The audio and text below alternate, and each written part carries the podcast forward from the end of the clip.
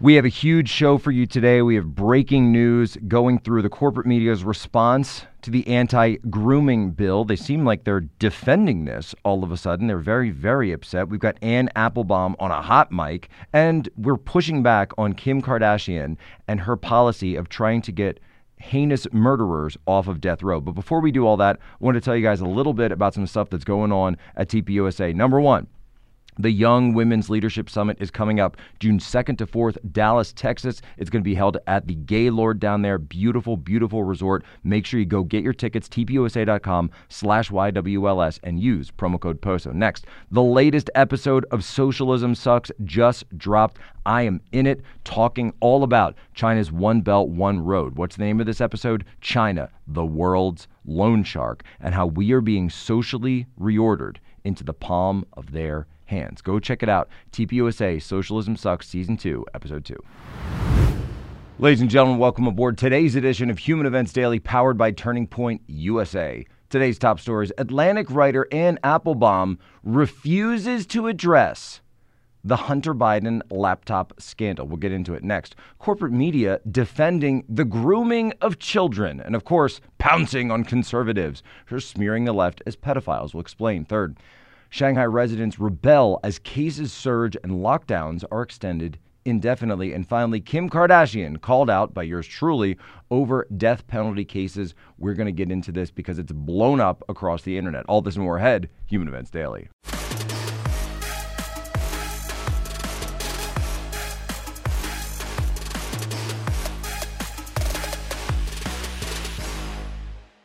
I'm Daniel Schmidt. I'm a freshman at the University of Chicago. My question is for Ms. Applebaum. Do you think the media acted inappropriately when they instantly dismissed uh, Hunter Biden's laptop as Russian disinformation? And what can we learn from that in ensuring that what we label as disinformation is truly disinformation and not reality? I, my, my problem with Hunter Biden's laptop is I think totally irrelevant. I mean, it's not whether it's disinformation or, I mean, I don't think the Hunter Biden's um, business relationships have anything to do with who should be president of the United States. So I, I didn't find I don't find it to be interesting. I mean that that would be my problem with the, that as a as a major news story. And I, I think we have run out of time. An incredible video that came out of the University of Chicago where they're holding one of these neoliberal deep state disinformation conferences. So Anne Applebaum, a writer for the Atlantic, one of the chief architects of neoliberal propaganda, and David Axelrod, you guys all know him, and they're questioned by this kid, Daniel Schmidt, a freshman at the University of Chicago, and he completely lays them out with his questioning. And Anne Applebaum, her response, it's beautiful. It's so amazing. We should play this every single day. We're not going to, we're not going to beat you over the head, but listen to the condescension in her tone. Listen to the way that she's trying to explain why this student, with his irrational and irrelevant questioning about these are simply business deals that were conducted on behalf of Hunter Biden. They have certainly nothing to do with President Biden or his administration certainly not when he was vice president or any of the deals that went in for that. Don't there's no need to question any of these things. There's no need to get any of this. This is the exact same type of neoliberal imperial hubris that we've been talking about for years now. This is how they think. This is what they do. And by the way, I went in and I did a Twitter dive on Anne Applebaum last night, and I looked up all of her tweets about Don Jr. And just to show a comparison, right? I'm not one of those people who wants to do, oh, look at the hypocrisy. But she did seem to be very, very interested in Don Jr.'s business practices, in the Trump organization's business practices, and in Ivanka Trump's business practices, the children of the president. Yet when it comes to the children of her president, she doesn't care. So let's take this back a step. The Hunter Biden laptop, war room pandemic, obtained that laptop in October of 2020, right? With Steve Bannon, myself, Raheem Kassam, everybody was in the war room. And we started breaking the story. Emma Jo Morris, New York Post, launched the first salvo, immediately shut down. But then we took to Twitter, we took to TV, we made videos, we made reports. The National Pulse, Natalie Winters, story after story after story on this thing. But people like Anne Applebaum and people like these 50 CIA officers and national security officers came out and said that it was all Russian propaganda and that you shouldn't look at it. And that even to this day, Anne Applebaum does not give up the script. She still won't admit what she did. She still won't admit what her side did because that laptop and the stories that we've been putting out now for a year and a half, completely true. It was always true. The corruption of the Biden family and the way that it was directly related to politics, to American foreign policy, and not just foreign policy with like, you know, Western Europe or Canada, countries that we have friendly relationships with. No, no, no, no, no, no, no. Countries like Ukraine, countries like China, countries like Kazakhstan, even Russia. I said before, Hunter Biden didn't care who he was taking the money from. He got paid to do a job. And his job was to curry favor for the oligarchs of Ukraine and the oligarchs of all these countries with his DC contacts. We've got the emails. They hired lobbyists in DC to do the bidding of the Ukrainian oligarchs and other oligarchs across the world. They didn't care. They didn't care about the corruption. All they cared about was the money. And President Biden, do you really think he didn't know what was going on? Hunter Biden was the bag man. He was the one who got the money, but it wasn't his money, it was the family money. And I've got a hard drive full of receipts explaining this. So come at me. Come at me if you want to, because I've got all the receipts on this. They go to him and they tell him, pay this account, pay that account, send a prepaid debit card here, send one there. It's all there, it's all in the hard drive. We've been showing this corruption from day number one. And that grand jury in Delaware, it's going to start with Hunter Biden, but if it were serious, you'd be looking at the entire family. Astrophysicist David Friedberg just came out with a new video where he states the entire world operates on a 90 day food supply. 90 days. That's it. And when you see what's going on in the breadbasket of Europe, Ukraine, Russia, that's all blocked out. That means the wheat is not going to be making it to Africa, parts of Asia. That's where it comes from. Food shortages are coming. President Biden has admitted food shortages are coming. The growing season, the planting, it's not happening. We're going into a drought. You need to immediately go to preparewithposo.com right now. It is time to act. When you go there, you will gain access to long term emergency food storage kits that will give you food security when the time comes. As you know, My Patriot Supply is the largest preparedness company. They have over 50,000 four star and five star reviews from happy customers who love their food. Go to preparewithposo.com right now and grab an emergency food kit for each person in your family. You can throw them in the trunk of your car for peace of mind as well.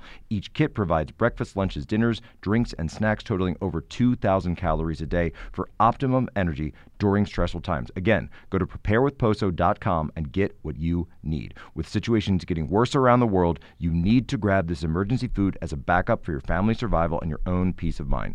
Go to preparewithposo.com today. That's preparewithposo.com. And so uh, we will continue to recognize that in the state of Florida, parents have a fundamental role in the education, healthcare, and well being of their children. We will not move from that. I don't care what corporate media outlets say. I don't care what Hollywood says. I don't care what big corporations say. Here I stand. I'm not backing down. Okay, groomer. Well, that's Governor DeSantis explaining to the corporate media and corporate America that we are going to draw the line here. We are going to put a stop to the grooming of children. And if you're somebody who's out there that's talking about sexual information, sexual education, to children. Kindergarten to third grade. We're talking the youngest of the young children. If you think that's okay, if you think that's something that they need to learn instead of, I don't know, math, you know, why does a caterpillar turn into a butterfly? Basic information, learning how to read. That's what little kids should be learning. right? How to share their toys, how to make change. That's what you teach kids. You don't get into this stuff. And if you do, guess what? You're a groomer. And what's amazing to me is the entire corporate media has lost their ever loving minds on this. And it's glorious. It's absolutely glorious to see. So, Christina Pushaw, who is the press secretary for Governor DeSantis, put up this complete montage. And I've got to read you these headlines. The national interest. Why Republicans are smearing everyone as pedophiles now. CNN when sit- a sitting U.S. Congresswoman gave oxygen to a dangerous conspiracy theory by falsely accusing her colleagues of being pro pedophile. The country has a problem, and her party has an urgent obligation to fix it. MSNBC, the Chris Hayes, one of my, my, my, my favorite people over there. GOP smears political operatives as pro pedophile. This is QAnon tactics. The Washington Post. Teachers who mention sexuality are grooming kids, conservatives say. Well, that, I mean, that's true. They are. Uh, Philip Bump, the new Red Scare. The right leans into pedophilia accusations. Vice News. Conservatives are smearing don't say gay opponents as pedophile groomers. Which, by the way, I actually love that one because the their smearing of the bill as a don't say gay bill is in itself a smear. So they don't like the fact that they're getting a response from the bill that it's an anti grooming bill, which it is, by the way they're losing their minds. Joel Mathis, this is probably this is probably the craziest one. Oh, David French, by the way. You got to get David French first. All right. David French, the guy who's nominally a conservative, David French, against the groomer smear. And then Joel Mathis. Why are Republicans so concerned about grooming? Why would you have a problem with this? Okay, groomer. All right. Finally, the right is learning how to fight back. The same people who were baselessly smeared as Nazis, white supremacists, conspiracy theorists, Russian operatives spreading Russian disinformation for years, for absolute insurrectionists. Can't leave that one out. The insurrectionists. You got this committee now is going after Dan Scavino, by the way, and Peter Navarro, right? People who just worked for the president guys who operated in public, didn't break any laws, but they're going to go after them because, of course, they are. Of course, they are. The right is finally fighting back. You're going after our children, you're trying to sexualize them, and we're putting a stop to it. And if you have a problem with that, then what kind of look, look, look, look, look. Let me break it down. What kind of person would have a problem with anti grooming laws. What kind of person would oppose a grooming law? Simple question. It's a very simple question. So please explain to us why you have this desperate need to have to tell these children about all of these topics. Why? What's your driving motivation? I want to know it's like, you know, with Ketanji Brown Jackson. What's your judicial philosophy when it comes to this? What is your motivation? Deconstruct it for me, if you will. And they won't do it.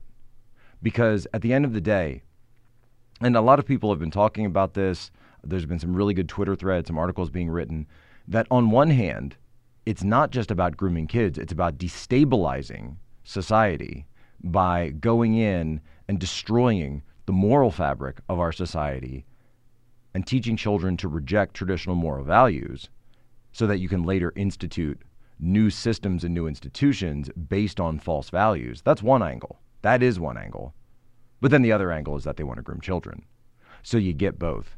And go and look, go and look at the headlines. Public school teacher after public school teacher molesting children, taking inappropriate pictures of children, being inappropriate with children every single day across this country. A new story comes out about a public school teacher. So it's time to stop. We're going to protect our children, and these people are sick. Well, the city of Shanghai, my home away from home, the place where I lived for two years, the residents are rebelling as cases surge, but the lockdown is extended indefinitely. So if you spent any time in Shanghai or if you've you've looked at it, you see one of the ubiquitous features of Shanghai is that everyone lives in these giant apartment towers. And each tower and there's blocks and blocks and blocks of towers. That's the whole city. And it's very spread out. It's not like New York. It's much more spread out, wider roads, etc. And it's um in the city of Shanghai, you know, started as a, as a fishing colony along the Yangtze River and eventually just grew and grew and grew. Um, the West came in after the Opium Wars, so you had like sort of a British mandate area. You had the French concession. There was a smaller American area that isn't around anymore. The French concession is still there essentially, but the British really set up that area along the Bund, uh, which is known as the walkway along the, the Huangpu River. And so across, right across from that is where you have the Oriental Pearl Tower and then Lujiazui and Pudong, which is the financial hub of Shanghai, one of the biggest financial hubs in all of Asia. Well, the people there are all still in lockdown. And they are starting to rebel because this thing was only supposed to be nine days. It was extended to the entire city. They're forcing people to stay in their homes. They can't walk their dogs. They can't walk their pets. So that means the, the houses are being filled with feces from dogs. Then now they're dropping them out the windows. People are going on social media. They're blasting the government. And you've also got people now coming out on the balconies of these apartments. I remember I had an apartment there. I had a balcony. Um, and we actually, we actually had this cool room uh, that was sort of like it was like a glass enclosed balcony, so you could walk out on it. And I remember uh, at one point my uh, my mom, and my brother came to visit, and uh, we actually had some plants out there. It was really really nice, and people are coming out and singing from their balconies. Well, the CCP doesn't like any of this. So they this video just came out. It's going viral on Weibo. It's got over 2 million v- views on Twitter of a drone flying around the city in between these apartment buildings telling people to stay in your homes. Take a listen.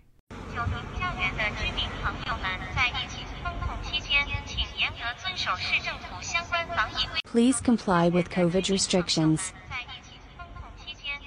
Control your soul's desire for freedom. Do not open the window or sing. And the CCP has yet to put out an official explanation for this other than, well, it's a zero tolerance policy for COVID 19, a zero tolerance policy. Too bad you didn't have a zero tolerance policy when it came to the Wuhan lab and the gain of function experiments that you were conducting out there using technology that you got from America through EcoHealth Alliance, through Peter Daszak, through all that stuff. No, we're not going to get onto that. We're not even going to talk about any of that. But at the end of the day, you got 26 million people that are being kept in lockdown. There's a huge problem for the CCP. There's a huge problem for Xi Jinping. But at the end of the day, there is no leverage point on the CCP or on Xi Jinping other than the people themselves. By and large, the CCP's rule and Xi Jinping's rule is unchallenged inside of China.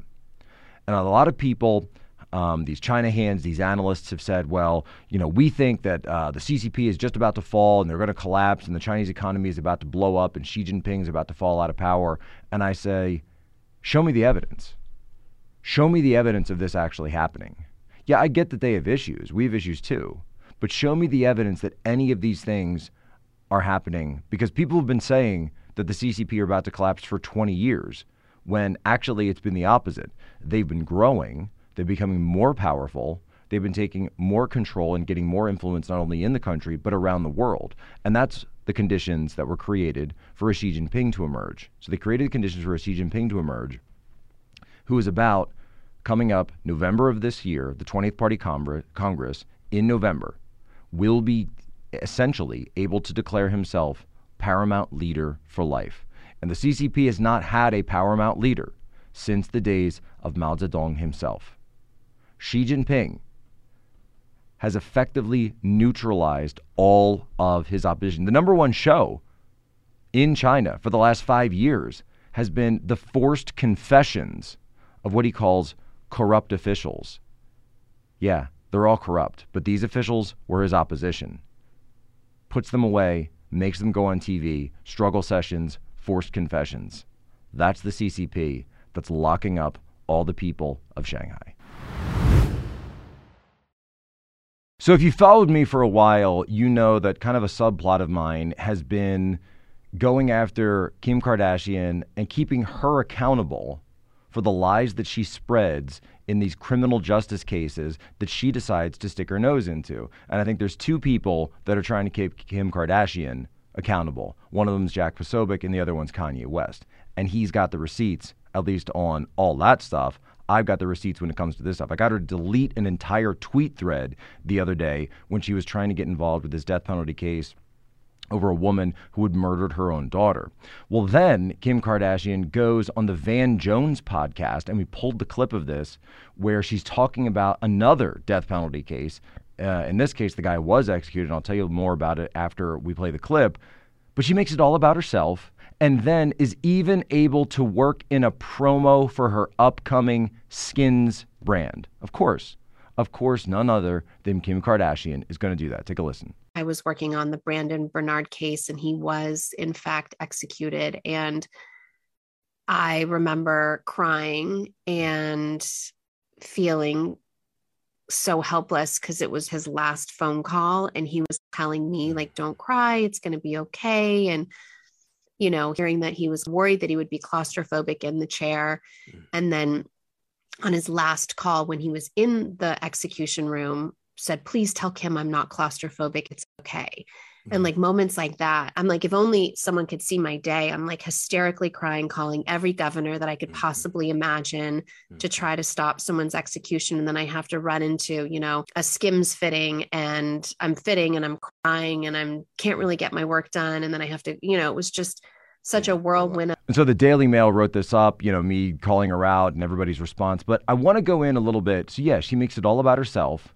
She makes it all about her brand, her undergarments that she's selling. But there's something missing. There's actually two names that are missing from all of this. Two names Todd Bagley and Stacie Bagley. Who were Todd Bagley and Stacie Bagley?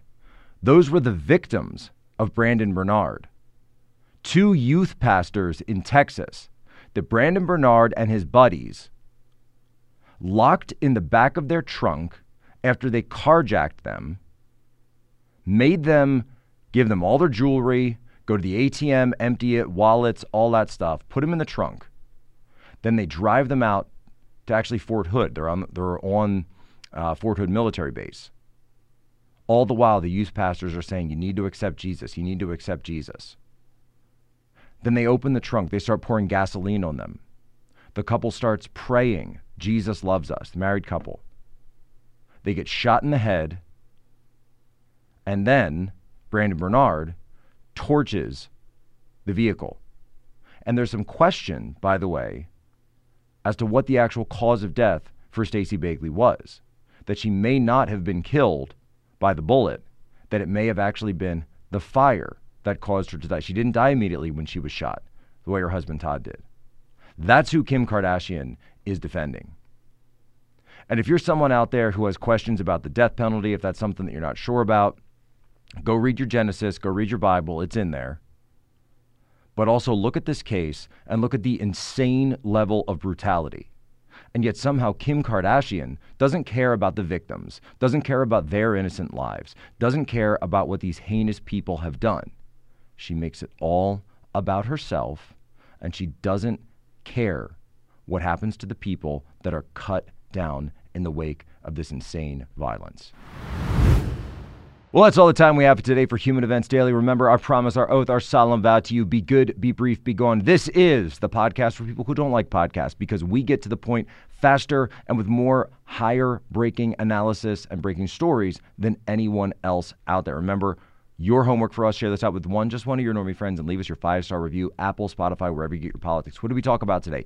Anne Applebaum refusing to discuss the Hunter Biden laptop. We also got into the OK Groomer scandal and corporate media defending the grooming of children. We talked about Shanghai residents rebelling as these lockdowns are extended indefinitely. And then, of course, Kim Kardashian making these death penalty cases, these heinous crimes, all about herself. Before we go, today's moment in history 1994, today, was the date that the Rwandan genocide, the mass killings, broke out. There's always suffering in this world, there's always evil in this world. Focus on what you can control, focuses on what's right in front of your face. Ladies and gentlemen, as always, you have my permission to lay ashore.